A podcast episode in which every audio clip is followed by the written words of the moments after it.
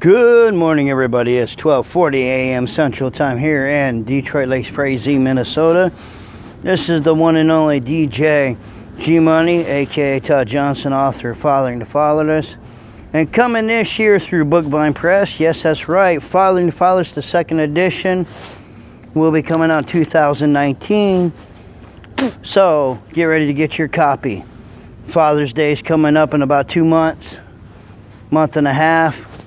You got your time to go to CBD.com, Amazon, Kobo, Alibris, uh, Bookwitty, Book Hub, BookBub, Book Baby, Barnes and Noble, IndieBound, Booktopia, anywhere's on Amazon to buy your copy for $7.99, Fathering the Fatherless.